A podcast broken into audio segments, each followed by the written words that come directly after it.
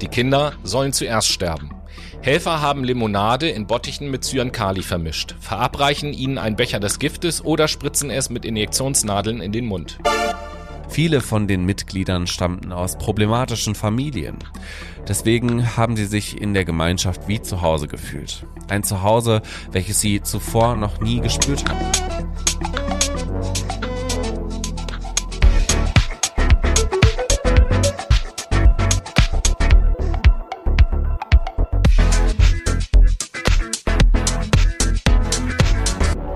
Einen wunderschönen guten Tag, liebe Menschen und herzlich willkommen zu einer neuen Folge Fuck My Brain, besser gesagt eine neue Folge der Duologie.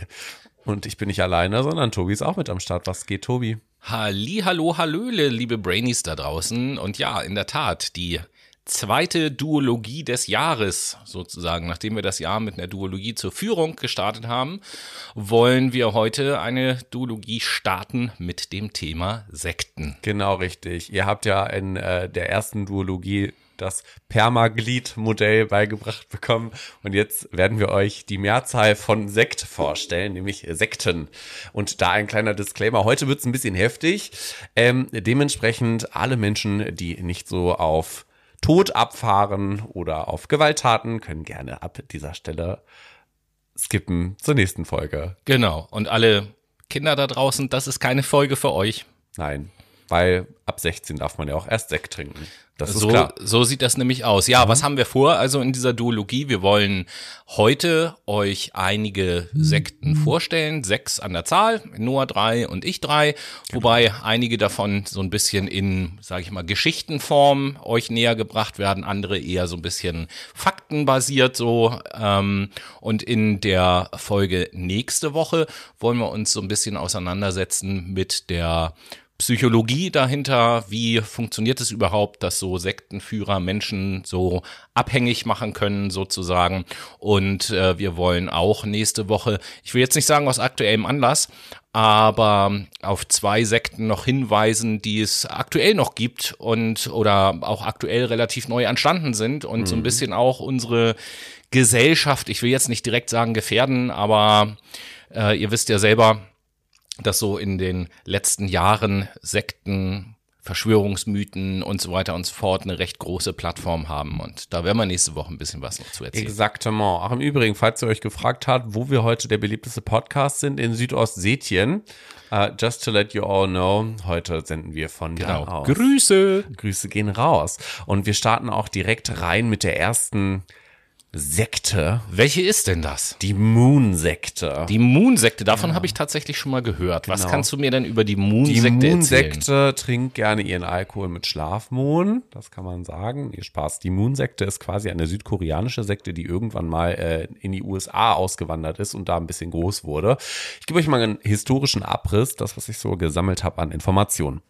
Jesus Christus hat mich gebeten, seine Mission zu vollenden und die Welt zu erlösen. Äh, Noah, ich dachte, du wolltest etwas über eine Sekte erzählen und nicht über dich. Ja, es ist der 17. April 1935, als Sang Myung Moon die Vision von Jesus Christus hatte. Sein Startschuss für eine eigene Religionsbewegung, könnte man sagen.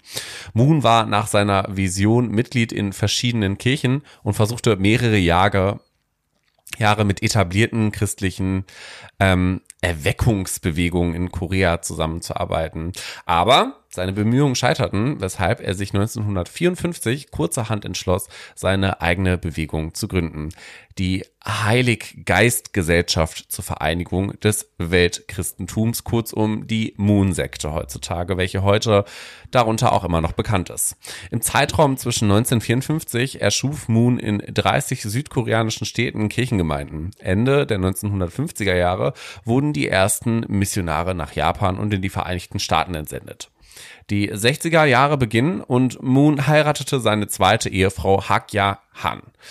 Dieses Ereignis gilt innerhalb der Vereinigungskirche, wie sie auch genannt wird, als die Hochzeit des Lammes und erhält somit den Status eines heiligen Ereignisses, auf dem westliche Prinzipien und Ideale der Gemeinschaft fußen. Insbesondere waren das hier Rollen der Ehe, Partnerschaft, aber auch der Familie. Das Ehepaar inszeniert sich innerhalb dieser Vereinigungskirche genealogisch als die wahren Eltern einer neuen Menschheit. Beide führten in ästhetisch inszenierten Massenzeremonien vollkommene Ehen durch, die eine Vielzahl von Paare anzog, die hofften, in der Zeremonie von der ursprünglichen Sünde befreit zu werden. Ab Juli 1960 wurde in Südkorea jährlich im Sommer Projekte durchgeführt. Dabei wurden Bibelwissen und die Lehre Moons verbreitet sowie gemeinnützige Arbeiten durchgeführt. Im Rahmen seiner ersten Welttournee, die im Jahre 1965 beginn, hielt Moon in 40 Nationen Reden und errichtete an mehreren Orten sogenannte Holy Grounds also heilige Städten könnte man übersetzen. 1969 reiste Moon nach Europa, Japan und in die Vereinigten Staaten. In Deutschland erhielt er im Übrigen auch zu dieser Zeit zum ersten Mal eine internationales Paar die heilige Ehesegnung. Also sie wurden einfach gesegnet während der Ehe, quasi eine Heirat. Moon zog 1971 in die USA und verlegte damit den Schwerpunkt seiner Arbeit ähm, und der damit verbundenen internationalen Vereinigungskirche von Südkorea in die USA. In den kommenden Jahren gibt Moon auch verschiedene Ansprachtourneen in über 50 Bundesstaaten und veröffentlicht seine heilige Schrift in Englisch übersetzt. In seinen Schriften propagiert Moon, es gibt einen einzigen Gott, der absolut unveränderlich, allmächtig und ewig ist. Er ist unsichtbar, übersteigt Raum und Zeit und ist Schöpfer des Universums. Als Geschöpf Gottes ist die Welt der physische Ausdruck seines Wesens. Die Eigenschaften, die in dem Gott vereinigt, vereint sind, werden somit in der Schöpfung reflektiert, zu denen polare Wesenszüge, also sowas wie Yin und Yang, zählen. Wie zum Beispiel Maskulinität und Feminität. Ebenso wird der Mensch als Mittler des geistigen und der physischen Welt gesehen, da er sowohl ein physisches als auch ein geistiges Selbst besitzt. Das geistige Selbst lebt nach dem Tod des physischen Selbst ewig in der geistigen Welt weiter. Verstorbene Menschen und Engel können mit dem geistigen Selbst von Lebenden interagieren oder es beeinflussen. Engel wurden geschaffen, um den Menschen bei der Erfüllung der drei großen Segen zu helfen. Der verkommene Mensch steht über den dienenden Engeln. Irgendwie hat mich das ziemlich an äh, die normale Kirche erinnert, um ehrlich zu sein. War jetzt irgendwie nichts Neues. Ja, Bezeichnungen und Bilder äh, sind sehr ähnlich von dem, was du erzählst. Ne? Voll. Und dabei ist der Dude halt Südkoreaner. Das ja, gut, aber weird. letzten Endes ist es ja auch immer wichtig, die meisten Sekten, egal wie jetzt der Glaube, der dort gelebt wird, ausgestaltet ist, basieren ja auf irgendeiner Religion. Mhm. Und deswegen sind ja häufig da ganz deutliche Parallelen zu erkennen. Ganz genau. Aber weiter im Text über die nächsten 13 Jahre propagierte Moon seine Weltanschauung auf Ansprachtournees. Also der hat ziemlich viele gemacht, ich glaube vier Stück allein in Amerika. Er war ein richtiger Popstar und entsandte seine Missionäre eigentlich in die ganze Welt, knüpfte politische Kontakte unter anderem mit den ähm, US-amerikanischen Präsidenten Eisenhower und Nixon und natürlich nutzte Moon seine Stellung in den USA und hinterzog jede Menge Steuern mit seiner Bewegung, weshalb er auch 1984 zu Steuerhinterziehung verurteilt wurde. Dabei sahen das Bürgerrechtsbewegungen relativ eng, denn die und liberale und konservative, aber auch rechte christliche Bewegungen und auch unter anderem sehr populäre Pfarrer hielten die Anklage für nicht gerechtfertigt und für einen Verstoß gegen die Religionsfreiheit. Also ich weiß nicht, wie man das sieht. Wenn man Steuern hinterzieht, dann ist es halt Steuerhinterziehung. Das hat da nicht so viel mit Religionsfreiheit nee, zu tun. Wollte ich auch gerade sagen. Da gibt's dann, glaube ich, keine zwei Meinungen. Nicht so wirklich. Naja, nach 1984 äh, verhielt sich die Moon-Sekte eigentlich relativ ruhig. Das ist auch bis heute ziemlich so. Die Organisation erregte zuletzt im Oktober 2019 ein großes öffentliches Interesse. Im niederländischen Ruinierwold war eine in einem engen Raum isoliert lebende Kleingruppe, darunter auch im Übrigen Jugendliche, entdeckt worden, die das Ende des Weltzeitalters erwartete und quasi zu dieser Gruppierung gezahlt, nee, gezählt wurden. So geht das auf Deutsch. Genau. So viel zur Moon-Bewegung. Ähm, ich fand tatsächlich von den drei Sekten, die ich habe, war das die unspannendste. Ha, dann können wir uns ja noch auf die anderen beiden freuen. Definitiv. Aber jetzt kommen wir erstmal zu deiner. Was hast du mit dem Petto, Tobi? Ja, da fange ich doch einfach mal an, eine kleine Geschichte zu erzählen am besten und äh, freue mich, wenn du mich zwischendurch an der einen oder anderen Stelle kurz unterstützt. Gerne. Okay. Das Heulen der Sirenen reißt Deborah Layton mitten in der Nacht aus dem Schlaf. Wächter schlagen an die Tür ihrer Holzhütte und drängen zur Eile. Sie stürzt hinaus in die Dunkelheit, vorbei an Erwachsenen und Kindern, die zu einem hell erleuchteten Pavillon in der Mitte des Lagers rennen. Aus dem Urwald sind Schüsse zu hören. Über Lautsprecher ertönt eine vertraute Stimme. Weiße Nacht ruft Jim Jones, der religiöse Führer, den seine Anhänger als Propheten verehren, den sie Father nennen und dessen Worte sie vertrauen, als wären es unumstößliche Wahrheiten. Weiße Nacht, dies ist das Signal für die rund tausend Jünger im Lager, sich auf dem festgestampften Lehmboden um den offenen Pavillon und einigen Holzbänken zusammenzukauern. Viele sind noch erschöpft von der Arbeit auf den Zuckerrohrfeldern und wie betäubt vor Müdigkeit. Wir werden belagert, ruft Jones in das Mikrofon. Der Gründer des People's Temple thront in einem hohen Sessel über seine Gemeinde. Jones spricht weiter. Die Regierung der Vereinigten Staaten will nicht, dass wir überleben. Sie droht damit, uns zu umsingeln, zu attackieren, zu foltern und ins Gefängnis zu stecken. Wieder ertönen Schüsse aus dem Urwald. Hört ihr das? Die Söldner kommen. Das Ende steht bevor. Die Zeit ist abgelaufen. Kinder, stellt euch in zwei Reihen zu meinen Seiten auf. Helfer tragen einen großen Aluminiumbottich herbei, gefüllt mit einem braunen Gebräu. Es schmeckt wie Fruchtsaft, Kinder. Es wird leicht zu schlucken sein. Besänftigt Jones seine Anhänger. Auch Deborah Layton reiht sich in die lange Schlange ein, um das Gift in Empfang zu nehmen. Die Furcht vor Bestrafung, die Isolation im Dschungelcamp, die Verstrickung in das Glaubenssystem des Jim Jones haben sie zum Sterben bereit gemacht. Und wäre ein Entkommen überhaupt möglich? Die Wächter drohen, jeden zu erschießen, der sich weigert, sein Becher auszutrinken.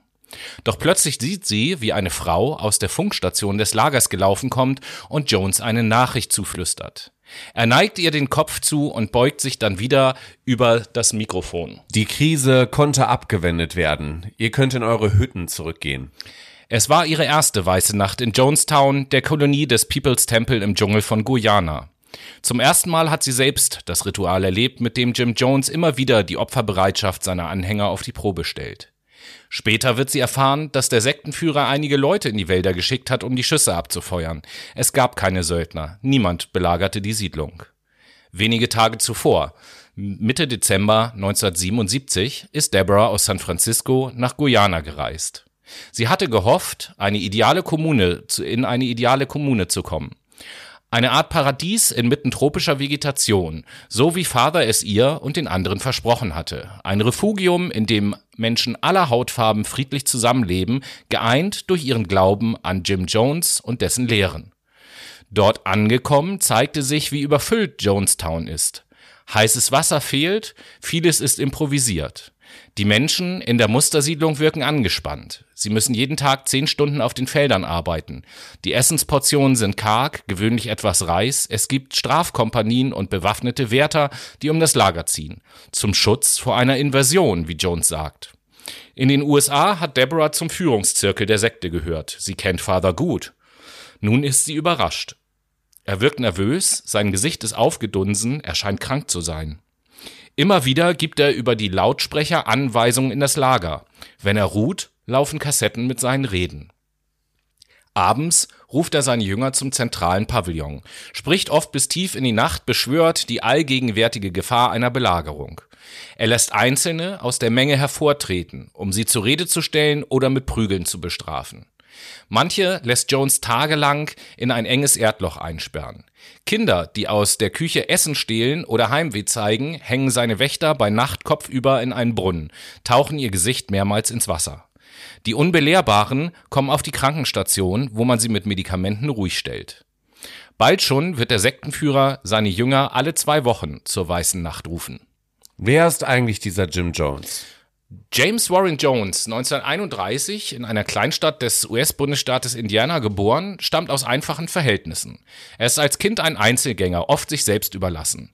Das Gefühl der Gemeinschaft findet er nur sonntags im Gottesdienst.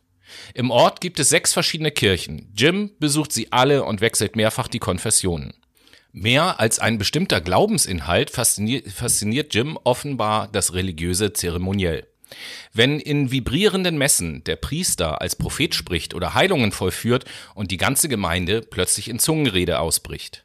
Schon als Halbwüchsiger predigt Jim auf der Straße vor anderen Kindern. Er hat sich entschieden. Er will geistlicher werden. Und er beginnt in diesen Jahren, sich gegen die Rassendiskriminierung einzusetzen. Das erfordert Mut in einem Städtchen, in das sich kaum je ein Schwarzer verirrt, weil es zu gefährlich wäre.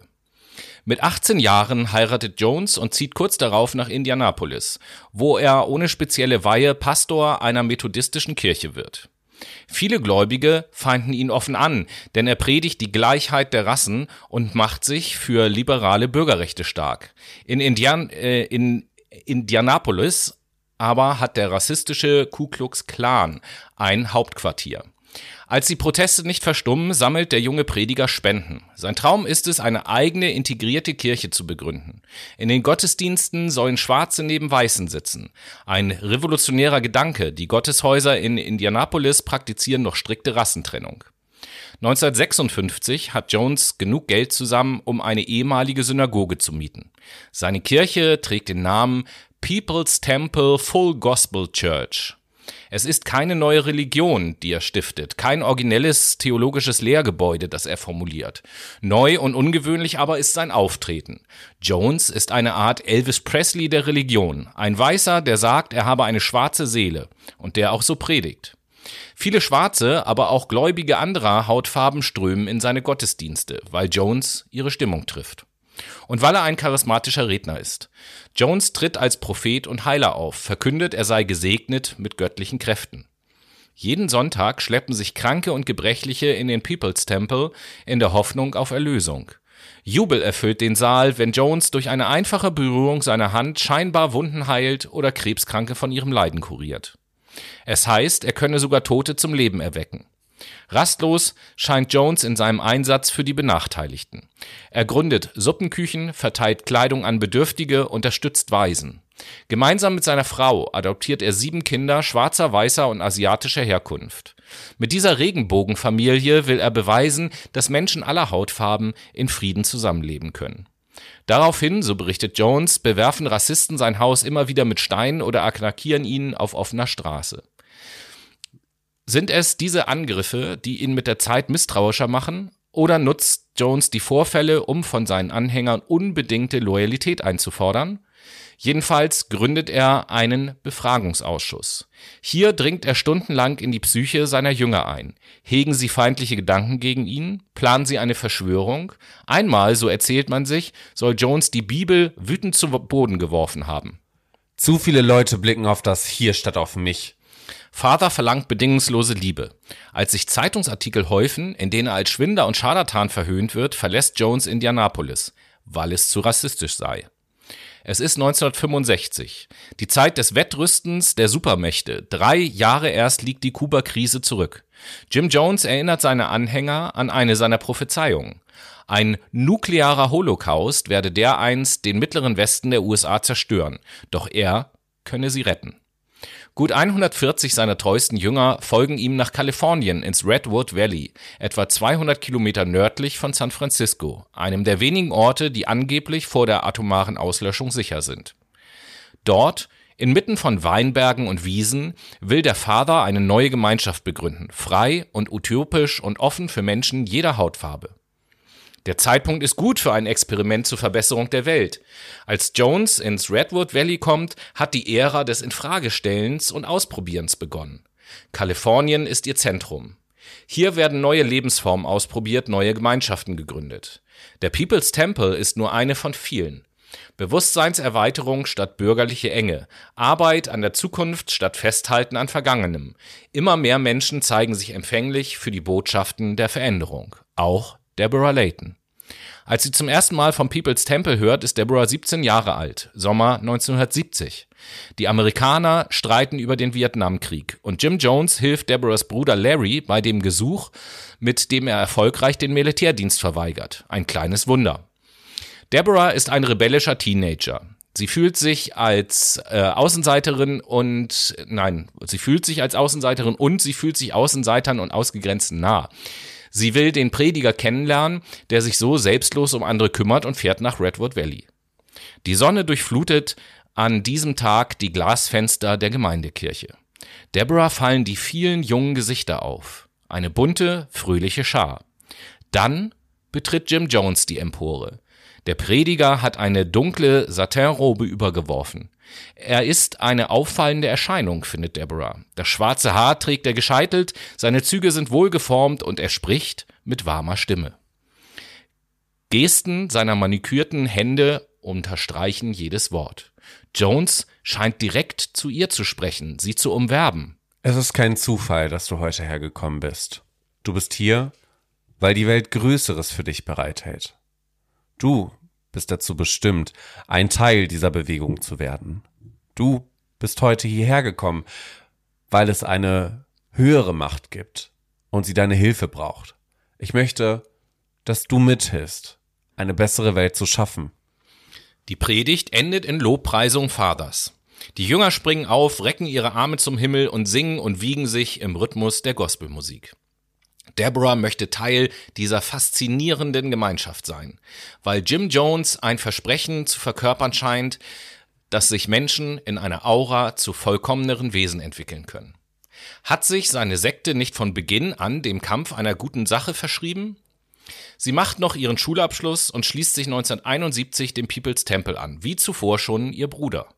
Rasch zieht Jones sie immer tiefer in sein Universum hinein.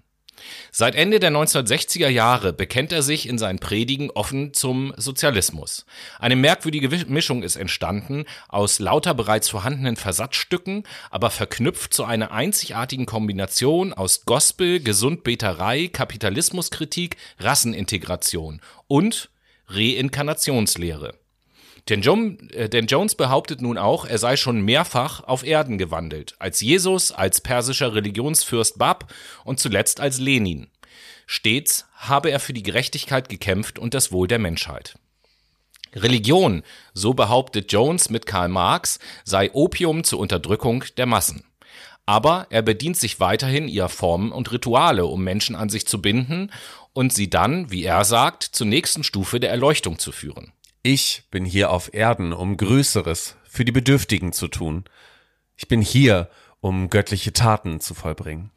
Er trägt eine Robe wie ein Priester, wirft sich in die Posen des Verkünders und Wunderheilers, verwandelt Wasser in Wein, macht Lahme gehend. Alles sorgsam inszenierte Wunder. Eine Sekretärin etwa spielt eine Rollstuhlfahrerin. Aber er schleudert auch die Bibel vor aller Augen zu Boden. Das Buch habe nur dazu gedient, Schwarze zu unterdrücken. Und er verbietet seiner Gemeinde, zum Gott des Christentums zu beten. In seiner politischen Theologie ist es der Sozialismus, der schließlich an die Stelle des Allmächtigen rückt. Und er selbst, Jim Jones, sei dessen Prediger und Prophet. Eine Ideologie, schreibt die Philosophin Hannah Arendt, sei nichts weiter als die Logik einer Idee. Wer genug Zeit in der Gemeinde des Jim Jones verbringt, dem kommen die Gedankenketten des Predigers stimmig vor. Es ist eine Welt fester Regeln, in der Deborah nun lebt, geprägt von Strukturen, wie sie Psychologen später als typisch für religiöse Sekten bezeichnen werden. Über allem steht die unanfechtbare Autorität des charismatischen Anführers. Niemand darf Vaters Worte in Zweifel ziehen, seine Botschaften gar kritisieren. Niemandem ist es erlaubt, über Unterredungen mit Jones zu anderen zu sprechen. Obwohl stets in Gemeinschaft von Mitgläubigen sind die Mitglieder des Tempel doch voneinander isoliert. Es gibt keine vertraulichen Gespräche, keine Freundschaften. Jones kontrolliert sämtliche Beziehungen. Er löst und arrangiert Ehen. Zugleich zwingt er seine Jünger, enthaltsam zu leben, es sei denn, er erlaubt eine Ausnahme. Sex, so lehrt Jones, sei egoistisch und schädlich. Er lenke davon ab, anderen zu helfen. Die Welt, glauben seine Jünger, ist klar geschieden in Gut und Böse. Alles außerhalb der Sekte gilt ihnen als feindlich. Jeder muss den Kontakt zu Freunden und Verwandten abbrechen, darf sie allenfalls in Begleitung anderer Tempelmitglieder besuchen. Jede freie Minute gilt der Bewegung. Zu viel Schlaf ist verpönt. Die Anhänger besuchen den Sozialismusunterricht, einige absolvieren ein paramilitärisches Training, um als auserwählte Elite für die Zeit nach dem Atomkrieg gerüstet zu sein oder kommen zu stundenlangen Läuterungstreffen zusammen. Dort stellt Jones jeden zur Rede, der eine der Regeln verletzt hat, demütigt ihn und befiehlt körperliche Züchtigungen, etwa Schläge und Bespucken. Es ist verboten, sich zu rechtfertigen. Die Bestraften sollen sich schuldig fühlen, weil sie der großen Vision nicht gerecht geworden seien. Manche Methoden kopiert Jones von anderen Sekten. Seine Rhetorik etwa orientiert sich an der aus Korea stammenden Moon-Sekte, über die du ja eben auch erzählt hast, und an Scientology, über die du noch erzählen wirst. So viel kann ich spoilern. Aussteiger, Verdammter als Verräter droht ihnen mit Vergeltung und sogar mit dem Tod. Jeder ist aufgefordert, in regelmäßigen Berichten verräterische Gedanken aufzuschreiben, obwohl Jones behauptet, ohnehin jeden Gedanken lesen zu können. Jeder soll die anderen Jünger beobachten, Anzeichen von Schwäche oder Abfall melden. Denunziation gilt als Beweis der Loyalität. So gibt es bald keine Zeit, keinen Raum mehr für eigene Reflexionen, für ein selbstständiges Urteil. Und die Abhängigkeit wächst. Es wird erwartet, dass Mitglieder ihre Ersparnisse, Lebensversicherungen oder Häuser der Sekte überschreiben, ihr auch das Gehalt überweisen. Sie erhalten dafür ein kleines Taschengeld. Jedes zweite Wochenende steigen hunderte Jünger in, in die elf Greyhound-Busse des People's Temple und machen sich auf den Weg nach San Francisco, Los Angeles oder in eine andere Stadt, um neue Anhänger zu rekrutieren. Sie verteilen Broschüren, laden Neugierige zum Gottesdienst ein, jubeln Jones zu, der mehrere Stunden lang predigt und Wunderheilung vollbringt. Die Arbeit in der Mission führt dazu, dass sich die Jünger noch stärker mit dem People's Temple identifizieren und sie lernen, einander in Eifer zu überbieten. Jeder Zweifel ist ein Zeichen der eigenen Schwäche, ein Verrat an der guten Sache. 1972 verlegt Jones den Hauptsitz seiner Sekte nach San Francisco. Die Stadt an der Westküste ist aufgeschlossen für alternative Lebensformen und spirituelle Bewegungen. Doch zugleich ergreift Ernüchterung im Land, äh, greift Ernüchterung im Land um sich. Die Attentate auf Robert Kennedy und die schwarzen Bürgerrechtler Martin Luther King und Malcolm X haben die politische Atmosphäre vergiftet. Die US-Regierung unter Richard Nixon lässt Demonstrationen gegen den Vietnamkrieg niederknüppeln, sie hör hört ihre Gegner ab, bricht die Verfassung. Die Bewegung des Jim Jones scheint indes etwas vom utopischen Elan der 1960er Jahre wachzuhalten. Unverdrossen verkündet der Prediger, eine bessere Welt ist möglich. Nur wenige wissen von den Züchtigungen, den, der rigiden Sexualmoral der Sekte, in der auch Alkohol und Drogen tabu sind. So ist es leicht, neue Jünger zu rekrutieren. Nach einigen äh, nach eigenen Angaben zählt der People's Temple bald 7500 Mitglieder. Wichtige Wählerstimmen. Jones sucht in San Francisco die Nähe zur Politik, unterstützt erfolgreich den Wahlkampf des demokratischen Bürgermeisterkandidaten George Moscone. Zur Belohnung wird er 1976 in die städtische Kommission für Wohnungsbau berufen. Im Jahr darauf lädt ihn die zukünftige Präsidentengattin Rosalind Carter zur Amtseinführung ihres Mannes nach Washington ein. Jones ist auf dem Höhepunkt seines Ansehens. Doch immer mehr Menschen stellen sich die Frage, wer eigentlich ist James, Jim Jones? Viele in San Francisco ist sein Einfluss suspekt. Es erscheinen erste kritische Berichte über den Geistlichen mit der Sonnenbrille, der sich mit Leibwächtern umgibt, über seine Wunderheilung und das autoritäre Innenleben der Sekte. Fortan nimmt Jones die Medien als Teil einer Verschwörung wahr. Seine Rhetorik wird immer schriller. Die Regierung plane Konzentrationslager für Bürgerrechtler, Schwarze und den People's Temple. Das Land werde von Faschisten regiert. Als das FBI Büros der Scientologen durchsucht, rechnet auch Jones mit einer Razzia. In den USA haben sich seit dem Abflauen der Hippie-Begeisterung zu Beginn der 1970er Jahre Kritiker zu einer Bewegung formiert, die vor religiösen Kulturen wie Hare Krishna, Scientology oder der Vereinigungskirche des koreanischen Sektenführers Sun Myung Moon warnt. Kult ist zum Begriff einer gefährlichen Pseudoreligion geworden, die ihre Anhänger mit Gehirnwäsche gefügig macht. Ähnliche Vorwürfe sind in den Zeitungen jetzt auch gegen den People's Temple zu lesen. Jones bereitet die Flucht vor. In seinem Auftrag reisen Deborah Layton und andere Mitglieder des Führungszirkels ins Ausland und deponieren illegal mehrere Millionen Dollar auf Konten. Am 1. August 1977 erscheint im New West Magazin in San Francisco ein Enthüllungsbericht über den People's Temple, gestützt auf die Aussagen von zehn Aussteigern. Jones sei ein Betrüger und Scharlatan. Er manipuliere die Menschen in seiner Gemeinde. Sie würden unter Druck gesetzt, finanziell ausgebeutet und auch physisch misshandelt. Jones hat seine politischen Kontakte mobilisiert, um die Veröffentlichung zu verhindern. Vergebens. Kurz vor Erscheinen des Artikels setzt er sich nach Guyana ab. Es ist der Beginn eines großen Exodus. Binnen weniger Wochen folgen ihm Hunderte von Anhängern nach Südamerika. Die meisten verschwinden spurlos, ohne Abschied von ihren Angehörigen, wie von Vater befohlen. Schon 1974 hat Jim Jones in der früheren britischen Kolonie 27.000 Morgen Land gepachtet, mitten im Dschungel. Guyana wird von einer sozialistischen Regierung geführt. Ein idealer Zufluchtsort für den People's Temple. 50 Pioniere sind noch im selben Jahr zu dem Vorposten in der tropischen Wildnis gereist, haben den Urwald gerodet, Felder angelegt, erste Gebäude errichtet. Doch dem Massenansturm vom Sommer 1977 ist die Siedlung nicht gewachsen. Verwandte und Freunde von Jones Jüngern in den USA erreichen alarmierende Gerüchte aus Jonestown, wie die Siedlung nun genannt wird. Über schlechte Behandlung, Züchtigung, Strafarbeit und über die weißen Nächte. Als Deborah Layton klar wird, dass harte Feldarbeit und Selbstmordübungen zum Alltag in Jonestown gehören und selbst älteren Krankenanhängern wie ihrer Mutter schwere Bestrafungen drohen, entschließt sie sich zur Flucht.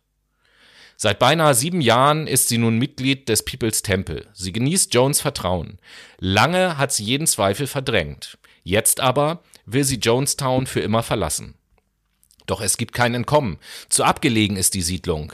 Nirgendwo ein Telefon, ringsum nur dichter Dschungel. Es dauert Monate, bis sich ihr eine Gelegenheit bietet. Im Mai 1978 soll sie in der 240 Kilometer entfernten Hauptstadt Georgetown einen Auftrag für Jones erledigen. In der US-Botschaft vertraut sie sich dem Konsul an. Zwei Tage später besteigt Deborah ein Flugzeug nach New York. Bald darauf wendet sie sich mit einer Erklärung an die Öffentlichkeit. Sie berichtet von den Züchtigungen und den bewaffneten Wärtern und von den weißen Nächten. Der Bericht alarmiert den kalifornischen Kongressabgeordneten Leo Ryan. Ein Mitglied seiner Familie war ebenfalls einer Sekte verfallen. Seit einiger Zeit steht der Politiker der Demokratischen Partei in Kontakt mit Angehörigen, deren Ehepartner, Geschwister oder Kinder sich der Sekte angeschlossen und jeden Kontakt abgebrochen haben. Nach Deborah Laytons Bericht ist Ryan entschlossen, den Vorwürfen auf den Grund zu gehen. Am 14. November 1978 macht sich Ryan auf den Weg nach Jonestown, begleitet von einem Tross aus Fernsehreportern, Zeitungsjournalisten, Aussteigern und Angehörigen von Sektenmitgliedern. Er hat ein Telegramm nach Guyana gesendet, das seinen Besuch ankündigt. Für Jim Jones ist es jener feindlicher Vorstoß in das Innenleben des People's Temple, den er immer wieder prophezeit hat. Eine angebliche Verschwörung von Politikern, Abtrünnigen und Journalisten, die sich anschicken, Jonestown zu okkupieren und zu vernichten. Eine Bedrohung, der er sich mit seinen Jüngern nur auf eine einzige Weise entziehen kann. Durch revolutionären Selbstmord. Niemand, auch Leo Ryan nicht, nimmt die Warnung ernst. Am 15. Oktober 1978 landet Leo Ryan mit seinen Begleitern in Georgetown. Jim Jones kann nicht verhindern, dass die Gruppe zur Kolonie aufbricht. Am 17. November setzt ihr gechartertes Flugzeug auf einer Rollbahn in der Nähe von Jonestown auf. Es regnet, als die Besucher nachts das Lager erreichen. Die Stimmung ist feindselig. Jim Jones empfängt die Delegation im zentralen Pavillon. Er trägt trotz der Dunkelheit eine Sonnenbrille. Schweiß rinnt von seiner Stirn. Der Sektenführer wirkt erschöpft, wie jemand, der unter großem Druck steht. Alles ist vorbereitet für eine verzweifelte Inszenierung der Fröhlichkeit. Eine Band spielt auf, der, die Jünger stampfen und klatschen im Takt. Doch die Fassade bekommt noch an diesem Abend erste Risse. Eine Frau steckt einem TV-Reporter heimlich eine Nachricht zu. Bitte, helfen Sie uns, aus George Jonestown herauszukommen. Der Zettel trägt vier Unterschriften. Die Besucher ahnen nicht, welches Risiko die Sektenmitglieder damit eingehen. 18. November. Am Morgen lässt Jones den Politiker und die Journalisten durch die Siedlung führen, stets von Aufpassern begleitet. Mit bedrückten und furchtsamen Mienen, so erscheint es Ryan und seinen Begleitern, versichern die Bewohner von Jonestown, dass sie in einem Paradies lebten. Doch immer mehr Ausstiegswillige geben sich im Laufe des Tages zu erkennen. Schließlich sind es etwa 20 Menschen, die hervortreten und den Wunsch äußern, Jonestown im Schutz des Kongressabgeordneten verlassen zu wollen. Jim Jones muss es geschehen lassen. Die Zahl erscheint gering, aber für den Sektenführer ist es der Verrat des Jahrhunderts, wie er später sagt. Die Abtrünnigen würden in den USA Lügen über das Lager berichten. Die Ereignisse entgleiten seiner Kontrolle. Am Nachmittag steht ein LKW bereit, der die Gruppe zum Flugfeld bringen soll. Kurz vor der Abfahrt entsteht im Pavillon ein Tumult. Ein Sektenmitglied attackiert Leo Ryan mit einem Messer. Doch der Politiker erreicht unverletzt den Transporter. Auch Larry, Deborahs Bruder, steigt im letzten Moment auf den LKW. Er wolle aus Jonestown fort. Keiner weiß, dass Jim Jones ihm einen besonderen Auftrag erteilt hat. Larry soll nach dem Start des Flugzeugs den Piloten erschießen, um die Maschine über dem Dschungel zum Absturz zu bringen, mit allen Eindringlingen und Verrätern an Bord. 16.20 Uhr. Zwei kleine Maschinen warten auf dem Flugfeld. Als Leo Ryan einsteigen will, nähert sich vom anderen Ende der Piste ein roter Traktor mit Männern des People's Temple. Jim Jones hat Larry offenbar nicht vertraut. Drei, vier Männer der Sekte springen herunter und öffnen mit Gewehren das Feuer. Leo Ryan wird im Gesicht getroffen und ist sofort tot. Auch drei Journalisten und eine Abtrünnige sterben. Neun weitere Menschen sinken verletzt auf das Rollfeld. Dann entfernen sich die Angreifer mit dem Traktor. Auch Larry Layton hat Schüsse abgefeuert und zwei Aussteiger der Sekte verwundet. Guyanische Soldaten eilen herbei, verhaften Larry und versorgen die Verletzten. Für Jim Jones gibt es jetzt kein Zurück mehr. Gegen 18 Uhr ertönen in Jonestown die Sirenen. Father ruft seine Jünger zur letzten weißen Nacht. Wachen durchkämmen das Lager und umzingeln den Pavillon. Wenn wir nicht in Frieden leben können, dann lasst uns wenigstens in Frieden sterben, sagt Jones. Applaus brandet auf. Ein letztes Mal spricht Father als Prophet zu seinen Jüngern. Das Flugzeug mit Ryan werde in den Dschungel stürzen. Dann würden Fallschirmjäger zur Siedlung kommen, die Kinder und Alten foltern und alle abschlachten. Er wisse dies genau. So lasst uns gütig gegenüber den Kindern und Alten sein und das Gift nehmen, wie es die alten Griechen taten, um friedlich hinüberzutreten. Ihr Tod sei kein feiger Selbstmord, beharrt er, sondern ein revolutionärer Akt des Protestes gegen eine inhumane Welt. Tausend Menschen bekunden damit, dass sie die Welt nicht ertragen, so wie sie ist. Nur ein einziges Sektenmitglied wagt es, sich ihm zu widersetzen. Eine Frau steht auf und tritt ans Mikrofon. Ob es denn keinen Ausweg gebe. Sie sei noch nicht zum Sterben bereit und ob nicht wenigstens die Säuglinge es verdienen zu überleben. Vielmehr noch verdienen sie Frieden, entgegnet ihr Jones. Ein kleines Wortgefecht entsteht, bald geht es unter im Protestgemurmel der anderen. Die Frau setzt sich und verstummt. Es war die letzte Chance, die Stimmung zu wenden. Viele der mehr als 900 Menschen im Pavillon sind Jones seit etlichen Jahren gefolgt. Über tausende Kilometer. Sie haben Eltern und Freunde verlassen, ihr altes Leben für ihn aufgegeben. Sie haben verinnerlicht, dass sein Wort die Wahrheit ist. Und sie folgen ihm auch jetzt glauben wohl tatsächlich, dass faschistische Truppen Jonestown, Jonestown erstürmen werden. Und jene wenigen, die zweifeln, trauen sich nicht mehr, ihre Stimmen zu erheben. Vater drängt zur Eile. Lasst uns etwas Medizin nehmen. Es ist einfach, es wird keine Kämpfe verursachen. Die Kinder sollen zuerst sterben. Helfer haben Limonade in Bottichen mit Cyankali vermischt, verabreichen ihnen einen Becher des Giftes oder spritzen es mit Injektionsnadeln in den Mund. Während die ersten sterben und sich dabei in Krämpfen winden, treten Frauen und Männer ans Mikrofon und danken Jim Jones für sein Lebenswerk. Dann stellen sich die Erwachsenen in Reihen auf. Die bewaffneten Aufpasser stehen bereit, jeden zu erschießen, der fliehen will. Sterbt mit Würde, ermahnt Jones, als die Klagelaute um ihn lauter werden. Keine Hysterie. Nur ganz wenigen gelingt es, sich zu verstecken oder fortzulaufen in das Dickicht des Urwalds. Von dort beobachten sie das qualvolle fünf Minuten vergehen, bis das Gift wirkt. Viele der Todgeweihten umschlingen einander in den letzten Minuten. 909 Menschen sterben an diesem Tag in Jonestown. Ein Massenselbstmord? Niemand vermag zu sagen, wie viele wirklich aus freiem Entschluss den Tod gewählt haben. Irgendwann ertönt ein Schuss. Jim Jones hat das Gift nicht getrunken, sondern sich wahrscheinlich von einer Anhängerin erschießen lassen. Dann liegt Stille über Jonestown. Das als kleine Geschichte, kleine Geschichte ist gut zum People's Temple. Heftig. Und damit würde ich sagen, damit ihr es ein bisschen verdauen könnt, gehen wir jetzt über zur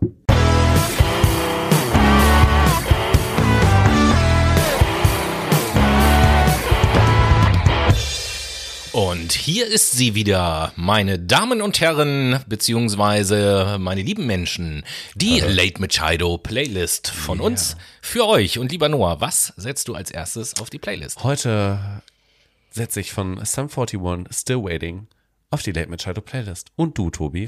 Tja, einen ganz besonderen Song. Auch mal wieder passend zur Sendung. Warum der passend zur Sendung ist, wirst du uns im dritten Teil verraten, mhm. weil wir dort über eine Sekte reden, für der folgender Song eine große Rolle spielt und den setze ich auf die Late Machado Playlist von den Beatles, der Song Helter Skelter. Yeah, und damit sind wir im zweiten Teil unserer heutigen Duologie-Folge und es geht immer noch um die Mehrzahl von Sekt, Sekten. In dem Sinn, viel Spaß bei Scientology.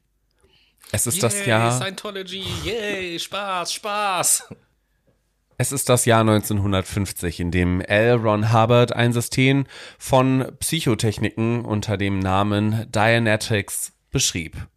Sie soll ungewollte Empfindungen und Emotionen, unvernünftige Ängste und psychosomatische Krankheiten lindern. Vor allen Dingen Krankheiten, die durch mentalen Stress verursacht oder verschlimmert werden. Sie wird am genauesten als das, was die Seele dem Körper durch den Verstand antut, beschrieben. Mithilfe von Dianetic, also durch den Verstand und Scientology, die Lehre vom Wissen, soll es dem Menschen ermöglicht werden, den Befehl überlebe in acht sogenannte Dynamiken oder auch Daseinsbereichen optimal umzusetzen und zu seiner eigentlichen Existenz als geistigem Wesen, dem Theatan, zu finden. Hierzu nutzt ein Theatan Körper, also den Body und Verstand, also Mind eines Menschen. Der reaktive Teil des Verstandes verhindert jedoch eine optimale Überlebensstrategie, weil geistige Eindrucksbilder, sogenannte Engramme, früher leidvoller Ereignisse nur Abwehrhaltung hervorrufen. Im Prozess des Auditing sollen diese Engramme gelöscht werden, wodurch der Mensch vom Status des Pre-Clear zum Clear übergeht und dadurch fähig ist, sein Leben erfolgreicher und glücklicher zu gestalten. Auch seine physischen Funktionen sind verbessert. Im weiteren Verlauf wird der Clear zum operierenden Theatan, dem sogenannten OT, und soll dadurch in die Lage versetzt werden, dass ihn umgebendes Universum, bestehend aus Materie, Energie, Raum und Zeit, beherrschbar wird quasi die Brücke zur völligen Freiheit. Und genau dieses Gedankenkonstrukt soll der Gegenstand in den folgenden Jahren ähm, der entstehenden Scientology werden. Hobbarts charismatisches Auftreten fasziniert, weshalb auch in den Jahren von 1950 bis 1954 eine Reihe unterschiedlicher Gruppen, teils auch kurzlebige, formale Organisationen existieren, die versuchten, Hubbards Lehre umzusetzen. Dies war Hubbard aber nicht genug. Er wollte etwas Größeres erschaffen und aus diesem Grund ließ er sich im Jahr 1953 die Church of Scientology als Markenzeichen eintragen und gründete im Februar 54 mit der Church of Scientology of California die erste Zweigstelle. Ausgehend von dieser Psychotechnik der Dianetics, welche ich euch gerade erklärt hatte, erweiterte Hubbard mit den Jahren sein scientologisches Gedankensystem um kosmologische und metaphysische Elemente und systematisiert die Lehre. Die Anwendung der Technologie in Anführungsstrichen Hubbards besteht zum einen in sogenannten Auditing, das habe ich euch gerade eben erzählt, von Audiere, also Zuhören und zum anderen im genauen Befolgen vorab beschriebener Zustände und sich daraus ergebende Aufgaben. Den Weg vom Pre-Clear zum OT kann der Einzelne sowohl durch das alleinige, aber auch kostenintensive Absolvieren der aufeinander aufbauenden Kurse, die er anbietet, als auch durch die begleitete Ausbildung zum Auditor durchlaufen. Also, ihr merkt, da werden den Leuten ein paar Sachen verkauft. Hm, offensichtlich, irgendwo muss das Geld ja herkommen. Ne? Ganz genau so ist es nämlich. Und wenn nicht von außen, dann doch gerne von den Personen innerhalb des Zirkels. Aufbauend auf einem Persönlichkeitstest werden im Auditing vom Auditor bestimmte vorformulierte Fragen gestellt. Mithilfe des sogenannten E-Meters, also einem Elektropsychometer, das ist quasi so ein Metallstab, den man in die Hand nimmt, wodurch dann was gemessen wird, werden dabei die Enagramme aufgespürt und durch ihre schrittweise Bewusstwerdung schließlich gelöscht. Quasi, wenn man einen Penis in die Hand nimmt, dann äh, ja, wird das alles gelöscht. Ne? Man braucht eine Stange in der Hand. Ja, ja, ja, ja. Genau. Klar. Ne? Im Verlauf des Prozesses kommen so auch Enagramme aus früheren Existenzen des Menschen als Theatan zum Vorschein.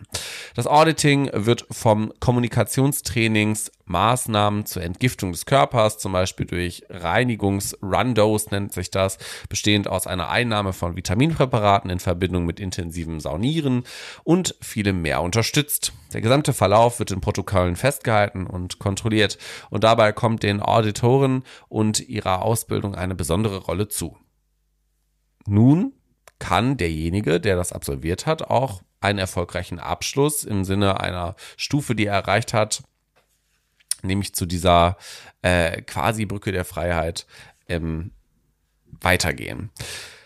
Naja, wie dem auch sei, so viel zu dieser Technologie, kommen wir mal ganz kurz nochmal zurück zur Historie der Scientology. In den Jahren bis 1967 konnte die Church of Scientology quasi einen Alleinvertretungsanspruch für Scientology erlang und expandierte in die USA und dehnte sich auch in das Vereinigte Königreich, nach Australien, Neuseeland, Südafrika sowie auch in das damalige Rhodesien aus.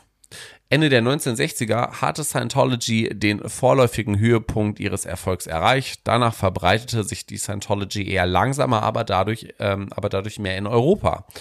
Und über die Jahre wurde auch, und das muss man dazu sagen, je größer es wird, desto autokratischer wird es in der Regel. Und das war Hubbards Führungsstil ebenso.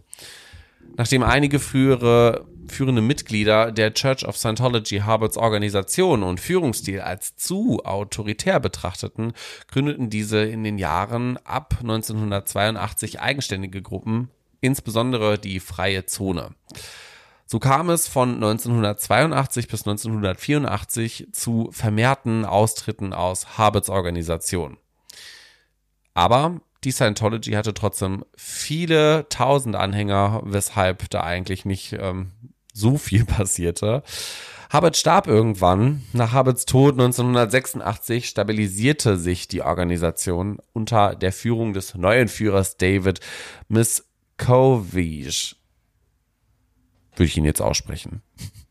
Ähm, der gründete und leitete nämlich die, das Religious Technology Center und macht das auch bis heute tatsächlich. Mhm. Bis heute ist auch die Scientology auf der gesamten Welt vertreten, unter anderem auch hier in Hamburg und mhm. erhält tatkräftige Unterstützung durch prominente Bekanntheiten wie zum Beispiel Tom Cruise, Nicole Kidman, Katie Holmes oder Alana Masterson.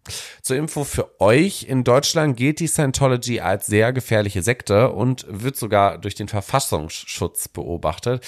In den USA hingegen wird die Glaubensgemeinschaft als gleichberechtigte Religion angesehen und genießt daher alle Privilegien Privilegien, die unter der Religions, unter die Religionsfreiheit fallen. Steuerhinterziehung und der Steuererleichterung, Hust. Ähm, äh, ja. Genau, so viel zu den Scientology. Auch irgendwie ein bisschen abgespaced, was die da machen. Ja, tatsächlich. Und wenn man, aber, ich weiß nicht, ob es heute noch so ist, aber bis vor einigen Jahren war es äh, hier in Deutschland oder zumindest in Hamburg so, wenn man für eine Behörde gearbeitet hat, mhm. musste man unterschreiben, dass man nicht den Lehren der Scientology irgendwie anhängt oder so, weil ansonsten darf man da nicht arbeiten. Ja, das ist auch vernünftig. Trotzdem kein Vergleich zu dem, was du jetzt im äh, nächsten ja. Abschnitt quasi dieses zweiten Teils vortragen wirst. Das ist mal die genau. heftigen, ne? Ja, das äh, scheint so zu sein. Ja, Wobei schon. Scientology auch heftig ist so. Ja, das ja. ist aber mehr indoktrinieren. Das ja, hat ja, das nichts stimmt, mit ich stimmt. töte Menschen ja, das ist äh, das stimmt. Ne? Also bei der Moon-Bewegung war das ja auch so. Das war alles so, hey, ich indoktriniere euch mit Liebe, ich erdrücke euch mit Liebe quasi. Ja, aber du, du kriegst ja im dritten Teil auch noch deine Morde, also von daher. Das ist wahr, aber es sind nicht so viele. Es ist, es ist in Ordnung, es hält sich in Grenzen. Jetzt verzichte ich auch auf Morde, aber ich bleibe tatsächlich auch in Deutschland diesmal.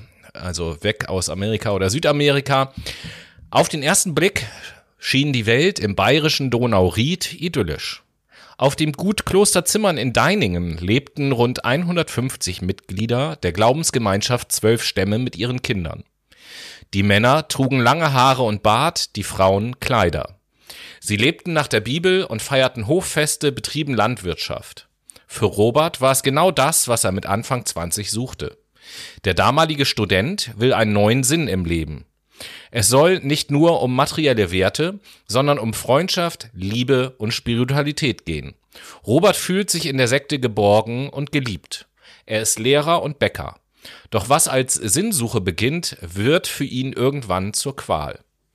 Die Mitglieder der zwölf Stämme richten sich streng nach der Bibel und nach Geboten, die ihr Gründer Albert Spriggs angeblich als Offenbarung von Gott empfangen hat.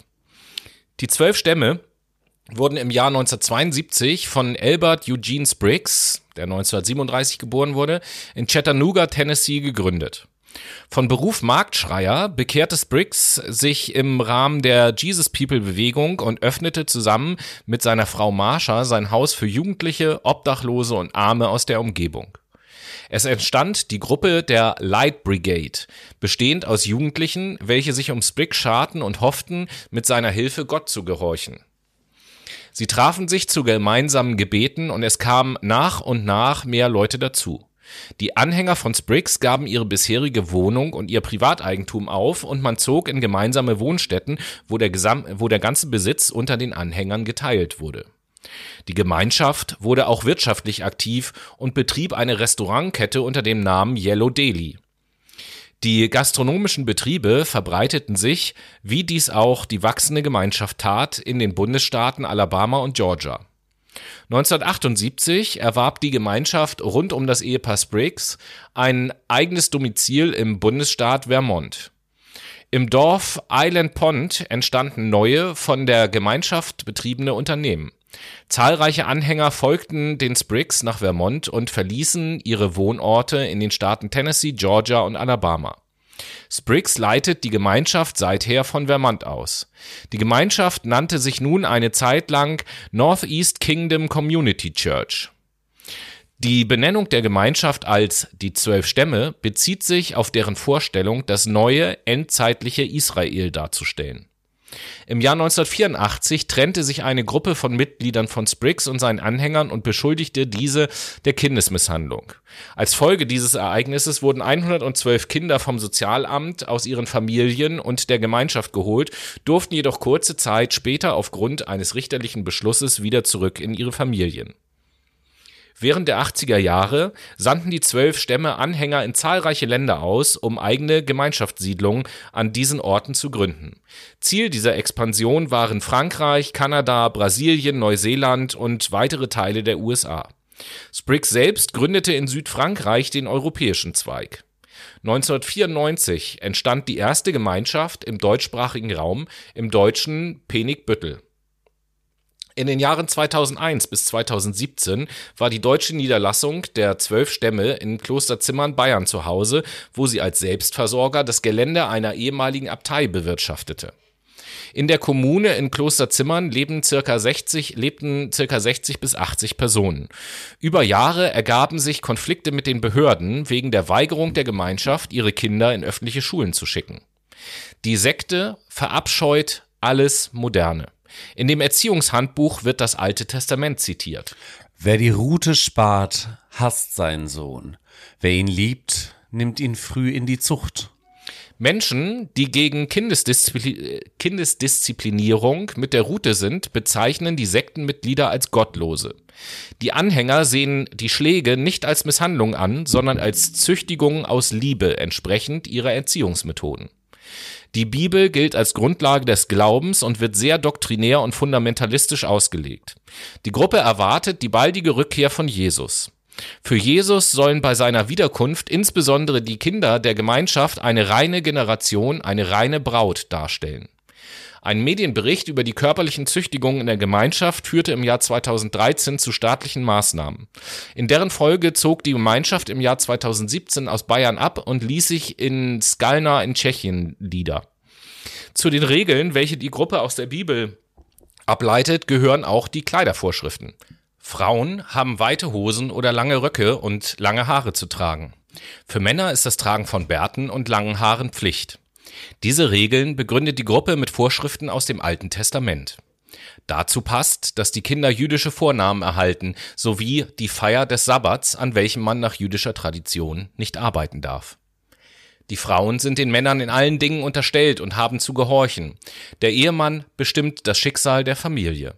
Staatliche Sozialleistungen werden abgelehnt, ebenso auch Versicherungen. Die Kinder werden in der Kommune unterrichtet, um sie vor falschen Einflüssen zu schützen und zur reinen Braut Jesu heranzuziehen. Die Missachtung der Schulpflicht hat die Gruppe schon öfters mit dem Gesetz in Konflikt gebracht. Besonders problematisch sind aber die Lehren zur Züchtigung als notwendiger Erziehungsmaßnahme. Spriggs drückt seine Vorstellung von Freiheit und Autorität einst so aus. Je mehr wir uns der Autorität unterziehen, desto einfacher wird unser Leben. Die Blumen und Vögel überlegen sich nichts. Wir sollten sein wie sie. Autorität spielt bei der Erziehung in der Gemeinschaft der zwölf Stämme eine entscheidende Rolle. So sollen, wie das oben genannte Zitat zeigt, nicht nur Kinder, sondern die ganze Gemeinschaft das eigenständige Denken einstellen und blind der Autorität Gottes und jener von Spriggs folgen. Da jede Kommune von einem Ältestenrat geleitet wird, dessen Entscheidungen nicht hinterfragt werden können, sind die Mitglieder selbst einer strikten Autorität unterstellt. Genau die gleiche Autoritätshörigkeit, welche von den Mitgliedern erwartet wird, erwarten männliche Kommunenbewohner auch von ihren Frauen. Denn Frauen haben jederzeit ihrem Ehemann zu gehorchen, da er das Schicksal der Familie zu bestimmen hat. Kinder wiederum sollen die Eltern als unhinterfragbare Autorität akzeptieren.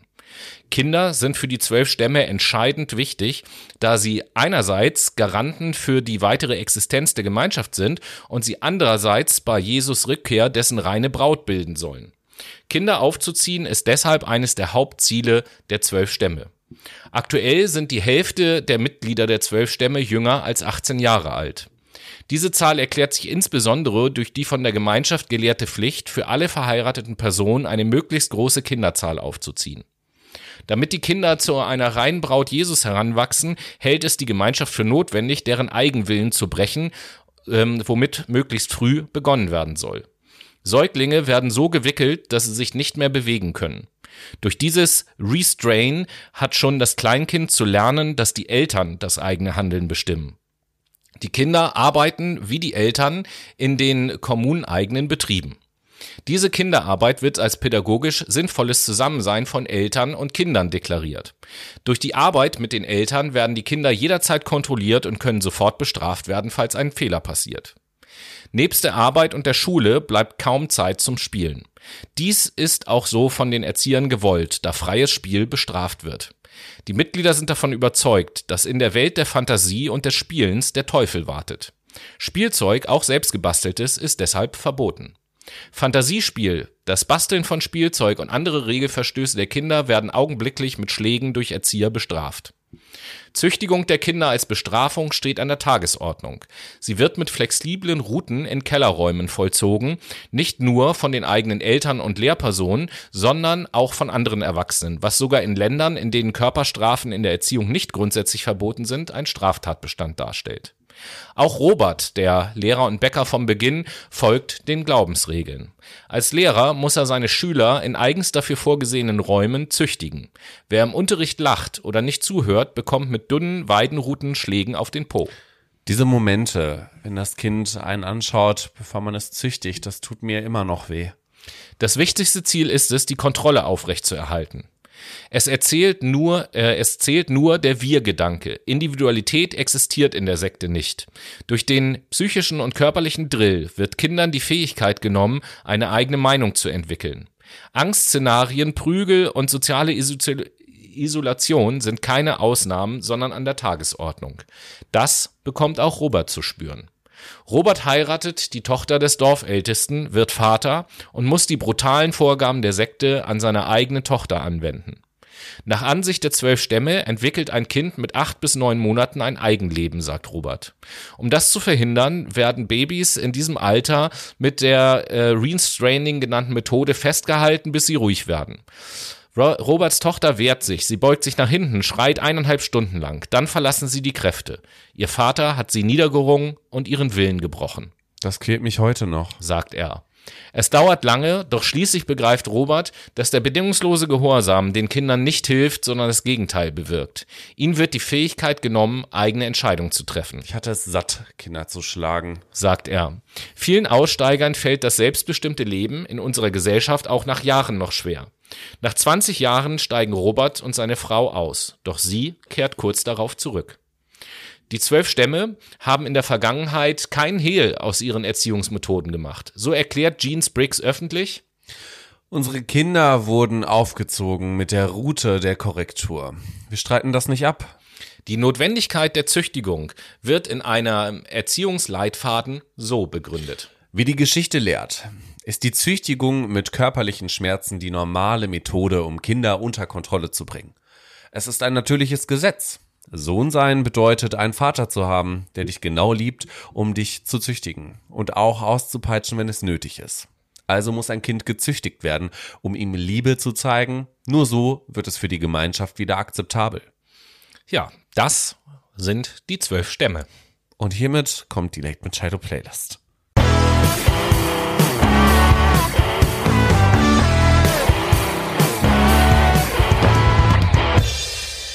Und hier ist sie, die Late Machado Playlist aus der Box in dein Ohr. Und was dringt jetzt als erstes in euer Ohr, lieber Noah? Ja, jetzt äh, kommt ein bisschen äh, ironisch tatsächlich der Song Love is Mystical von Cold War Kids auf die Late mit Shadow Playlist. Ja, im Kontrast zu der Geschichte eben ist das ironisch.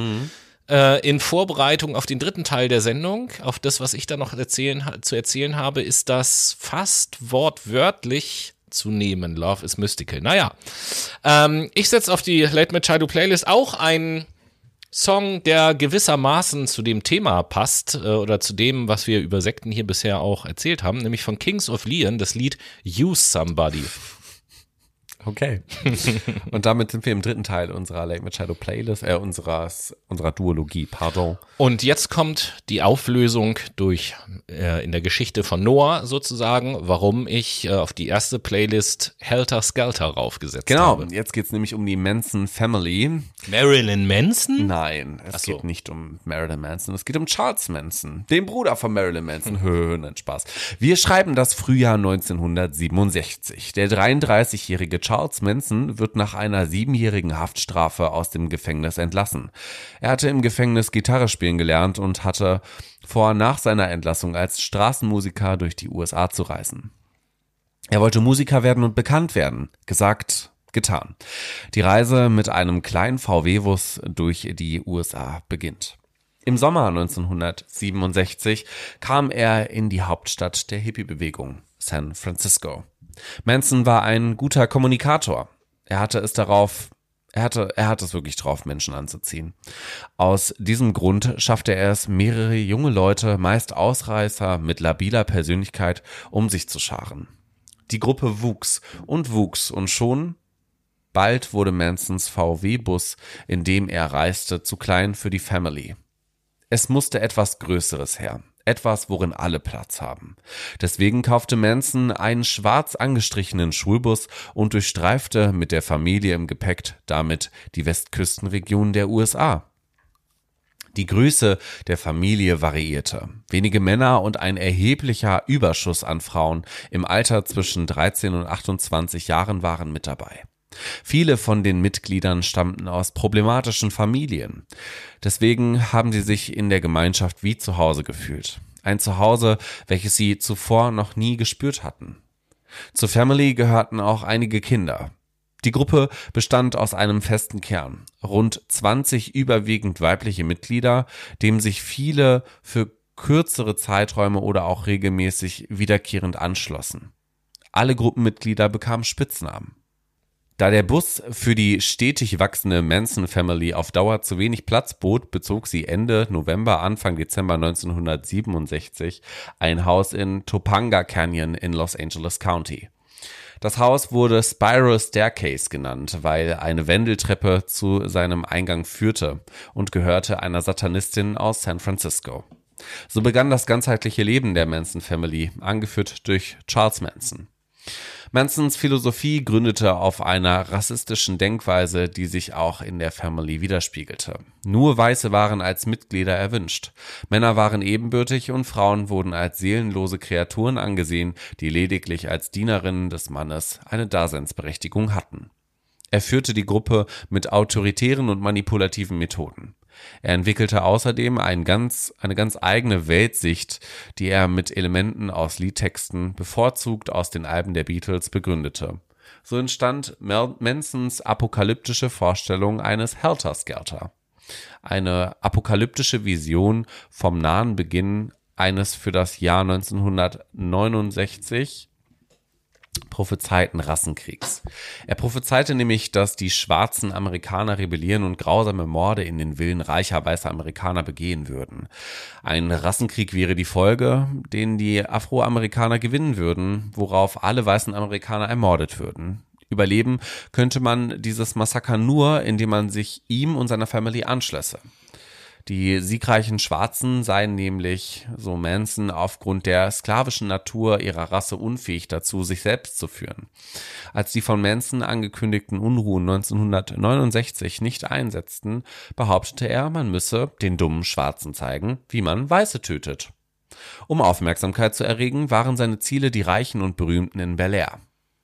Durch Attacken auf sie glaubte er, den erhofften Krieg zwischen Weißen und Afroamerikanern auslösen zu können. Die Manson Family verübte so Ende der 1960er mehrere Morde, unter anderem an der Filmschauspielerin Sharon Tate und mehreren Freunden sowie an den Supermarktkettenbesitzer ähm, Leno LaBianca und dessen Frau Rosemary.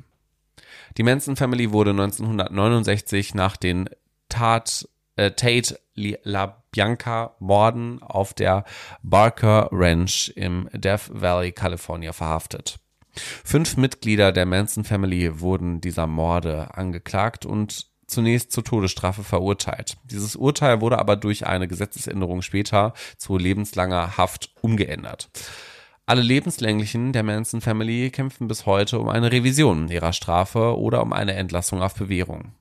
Nach dem Tod Mansons am 19. November 2017 befinden sich im Jahr 2021 noch immer sechs Mitglieder in Haft. Na, und äh, das ist auch Sharon, besser so. Sharon Tate, die kennt man ja auch, weil sie die Frau von dem Regisseur Roman Polanski ist ah. und oder war. Und sie war übrigens schwanger, als sie getötet wurde. Ganz genau. So ja, krass. Krass, krass, krass. Kommen wir zum letzten Akt, ja, würde ich sagen. Ne? Du setzt ja noch einen drauf, ne? Ich setze noch einen drauf. Wir befinden uns nämlich Ende des 19. Jahrhunderts in Deutschland. Zu dieser Zeit entsteht eine okkulte religiöse Organisation, die sich Ordo Templi Orientis nennt, kurz OTO. Der Ordo Templi Orientis ist äh, vieles gleichzeitig. Er ist öffentlich und privat zugleich. Er ist Religion und Philosophie, Popkultur und Gegenkultur. Zum Beispiel, und da sind wir wieder bei den Beatles, ist auf dem Cover des Beatles, der Beatles LP Sgt. Pepper's Lonely Heart Club Band unter anderem Alistair Crowley zu sehen, der den Otto über lange Zeit leitet und intensiv prägt. Es war um, ähm, er war unglaublich spalterisch und umstritten. Es heißt, er habe einmal versucht, einen seiner Liebhaber zum Sex mit einer Ziege zu überreden. Zu der Zeit könnte er auch auf einem Essetrip gewesen sein oder an einer Orgie mit anderen Frauen, Männern oder beiden teilgenommen haben. Jedenfalls hätte all das seinem Charakter entsprochen. Aber Crawley war auch ein spiritueller Philosoph, der eine Denkschule entwickelte, die weit mehr als nur die Beatles inspirierte.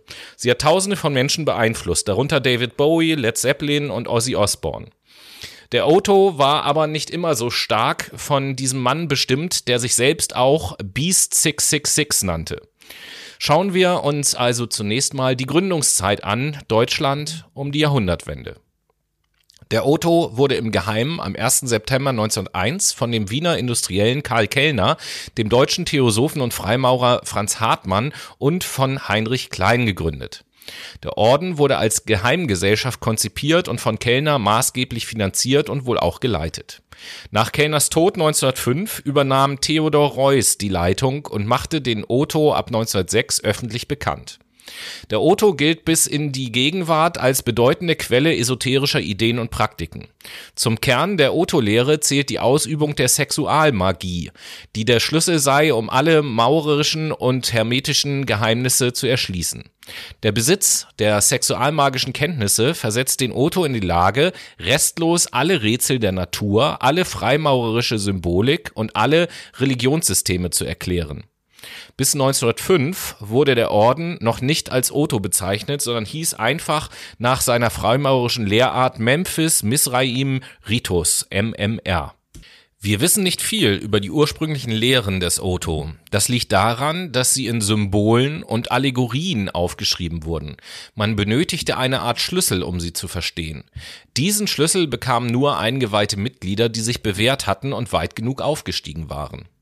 Der Otto verbreitete sich in ganz Europa, nach Frankreich, Dänemark, Österreich, der Schweiz und Großbritannien. Aber dann, im Jahre 1904, wurde die Zukunft des Otto neu geschrieben.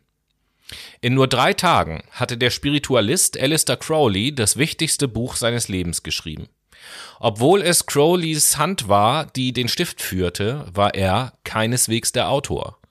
Er war nur ein Übersetzer, dem die Worte von einem viel mächtigeren Wesen diktiert worden waren. Der Text trug den Titel Das Buch des Gesetzes und endete mit den Worten Es gibt kein Gesetz jenseits von Tue, was du willst.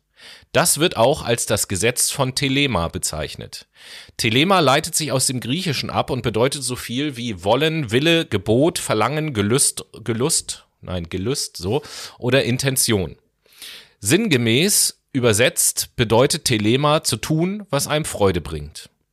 1912 trat Alistair Crowley dann dem Otto bei. Als Crowley von Theodor Reuss erfuhr, dass in den obersten Rängen des Otto mit Sexualmagie gearbeitet wurde, war es für ihn wie eine Offenbarung. Eine Verschmelzung von seinen beiden Lieblingsdingen, Sex und Magie. Ab dem Zeitpunkt war er mit Haut und Haaren verloren und tauchte kopfüber ein. Nach nur einem Jahr der Mitgliedschaft wurde Crowley Leiter der Gesellschaft äh, und Groß in Großbritannien und Irland. In seiner neuen Machtposition begann Crowley Änderungen am Otto vorzunehmen, die er als Verbesserung betrachtete. Die wichtigste Änderung war die Aufnahme von Crowleys Buch des Gesetzes in ihre Lehren. Um 1922 erlitt Theodor Reuss einen Schlaganfall und Crowley erbte bald seine Rolle als äußeres Oberhaupt des Ordens. Nun hatte er also die Leitung des gesamten Otto inne, auch wenn das im Otto selbst umstritten war. Er repräsentierte etwas Neues und Radikales. Unter Crowley hatte sich die Geheimgesellschaft einen Namen gemacht. Sie waren keine Okkultisten mehr, keine Freimaurerableger oder Sexmagier, sie waren Teufelsanbeter. Doch, wer war denn dieser Alistair Crowley? Alistair Crowley, geboren 1875, gestorben 1847, war ein britischer Okkultist, Schriftsteller und Bergsteiger. Crowley bezeichnete sich als das große Tier 666. Von 1898 bis 1900 war er Mitglied im Hermetic Order of the Golden Dawn. Im Anschluss gründete er eigene Gesellschaften, die zum Teil auf die Konzepte des Golden Dawn aufbauten. 1904 verfasste er das Buch Liber Alvel Legis, das Buch des Gesetzes. Crowleys Beschäftigung mit Sexualmagie brachte ihn in Kontakt mit dem Ordo Templi Orientis. 1920 gründete er in äh, Kefalu auf Sizilien die Abtei Telema, die bis zu seiner Ausweisung aus Italien 1923 bestand. 1925 übernahm er de facto die Leitung des Otto. 1935 entwarf er das Tod-Tarot. Der war Bergsteiger, echt jetzt? Ja, 1901 bzw. 1902 nahm er eine, an einer Expedition zur Erstbesteigung des K2 teil und im Jahr 1904 zum dritthöchsten Berg der Welt, dem Kangchenjunga in Himalaya. Und auf dieser Expedition wurde vieles von Crowleys Persönlichkeit deutlich. Den angeheuerten oder die angeheuerten Träger wurden von Crowley nicht mit Schuhen ausgerüstet, sondern mussten barfuß laufen und wurden oft von Crowley geschlagen. Einige von ihnen stürzten ab und starben. Seine Expeditionskollegen wandten sich von ihm ab und wollten sich, entgegen seiner Warnung, absetzen. Als sie dabei in eine Lawine gerieten, half Crowley ihnen nicht. Später sagte er aber kein Mitleid empfunden, er hatte sie ja gewarnt. Oha, okay. Und äh, warum wurde er dann aus Italien ausgewiesen? Das hat sicher mit der Abtei Telema zu tun. Werfen wir mal einen Blick auf diesen Abschnitt. Der Heroin- und Kokainsüchtige Crowley hatte die Abtei als Zauberschule errichtet. Hier konnte man die telemische Lehre studieren und leben. Innerhalb der Abtei mussten sich die Männer die Köpfe bis auf eine Phalluslocke kahl scheren, denn die Stirnlocke galt als Symbol für die magische Kraft des Horus und die Hörner des Pan. Die Frauen trugen hellblaue, purpurgesäumte, lose fließende Roben mit Kapuze und hatten sich die Haare rot oder golden zu färben. Das Lesen von Zeitungen war verboten. Jeder hatte ein magisches Tagebuch zu führen, das Crowley zur Kontrolle vorzulegen war. Nach dem Tod eines Telemiten in der Abtei wandte sich dessen Witwe an die britische Presse und verklagte Crowley. Ihr Mann soll nach einem Ritual gestorben sein, bei dem er angeblich das Blut einer rituell geopferten Katze getrunken hatte. Crowley verlor den Prozess, was ihn ins gesellschaftliche Abseits brachte, zumal die Presse sich auf die Skandalgeschichte stürzte. Was gibt es noch über ihn zu sagen? Crowley pflegte zwei seiner Zähne spitz zu feilen und Frauen den Schlangenkuss zu geben, indem er sie ins Handgelenk biss. Bei verschiedenen Gelegenheiten defekierte er auf die Teppiche und Salons oder Treppenhäuser seiner Freunde. Für Crowley galt Sexualität als die wirksamste magische Methode, wobei er im Orgasmus die Triebkraft zur Umsetzung seiner magischen Ziele sah. Wie alle sexualmagischen Gnostiker sah Crowley das Zentrum des menschlich-göttlichen Schicksals im Sperma, dessen Verzehr zu magischen Zwecken eine der Lehren der höheren Stufen in Crowleys Otto verankert ist. In den fortgeschrittenen Stufen des Otto hat der Adept, um Macht oder Zugang in höhere geistige Sphären zu erlangen, etwa auf das Siegel eines Dämonen zu masturbieren oder über das Bild eines Phallus zu meditieren. Im neunten Grad muss er nach vollzogenem Koitus Sexualsekrete und das eigene Sperma aus der Vagina seiner Partnerin saugen, im Mund behalten und anschließend auf ein Siegel schmieren. Im stark homosexuell ausgerichteten elften Grad spielen statt der Vaginalflüssigkeit Blut und Exkremente, die beim Analverkehr hervorgebracht werden, eine zentrale Rolle. Während der sexualmagischen Handlungen wurde unter anderem auch Tierblut getrunken. Einige Bewerber wurden in der Abtei unter anderem Zeugen einer sexualmagischen Schaustellung, bei der seine Scharlachfrau, so nannte er seine Lieblingsfrauen, angeblich mit einem Ziegenbock kopulierte. Unmittelbar nach dem Akt schnitt Crowley dem, Kehl, dem Tier die Kehle durch. Es gibt viele Gerüchte, was passiert, wenn man tiefer in den Otto eintaucht. Da ist die Rede von blutrünstigen Orgien mit anderen Eingeweihten, Kuchen mit Sperma und Menstruationsflüssigkeit, der gereicht wird, und Orgasmen, die angeblich zur Kommunikation mit Gott führen. Der Otto existiert bis heute, scheint aber mittlerweile eine ganz andere Organisation zu sein als zu Crowleys Zeiten. Inzwischen nämlich ein gemeinnütziger Verein. Auf der Homepage des Otto heißt es heute Friede, Toleranz, Wahrheit. Grüße auf allen Punkten des Dreiecks. Respekt dem Orden. Der Orden widmet sich der Sicherung der Freiheit und des geistigen Fortschritts des Individuums gemäß dem Gesetz von Licht, Leben, Liebe und Freiheit, dessen Wort Telema ist. Boah, ich musste mich gerade dreimal schütteln. Das war richtig eklig, Mann. Das hat mich, also da war American Pie lustiger. Äh, ja, und das. Kuchen mit Sperma, toll. Das sind nur, das sind nur ein paar Sachen. Sache die elfte Stufe und dann hat das was mit Homosexualität zu tun. Ja klar, Homosexualität hat immer was mit Analverkehr und Scheißefressen zu tun. Ist doch völlig klar. Also, Digga, was ist das für eine kranke Kacke? Ja, das sind, beziehungsweise das waren sechs verschiedene Sekten, die wir euch vorgestellt haben. Und liebe Brainies, wir können euch sagen, es gibt noch so, so, so viel mehr. Ja. diese sechs sind auch nur eine Auswahl aus vielen, vielen, vielen. Beispielhaft. Und wir wollen ja, wie gesagt, in der nächsten Sendung ein bisschen darüber reden, psychologisch gesehen, wie kann es denn überhaupt dazu kommen, dass Menschen, ich sage das jetzt mal so pauschal, bei sowas mitmachen? Mhm.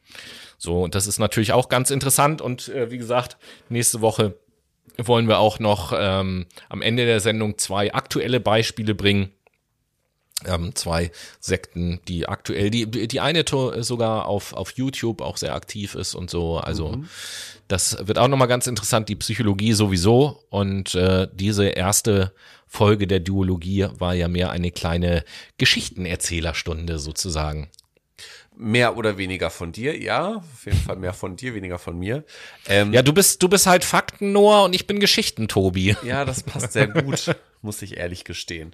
Aber war trotzdem schön und sehr anschaulich erzählt von dir. Also, ein kleiner Ja, auch an dich. Du hast mich ja auch unterstützt beim Vortragen. Sehr gern.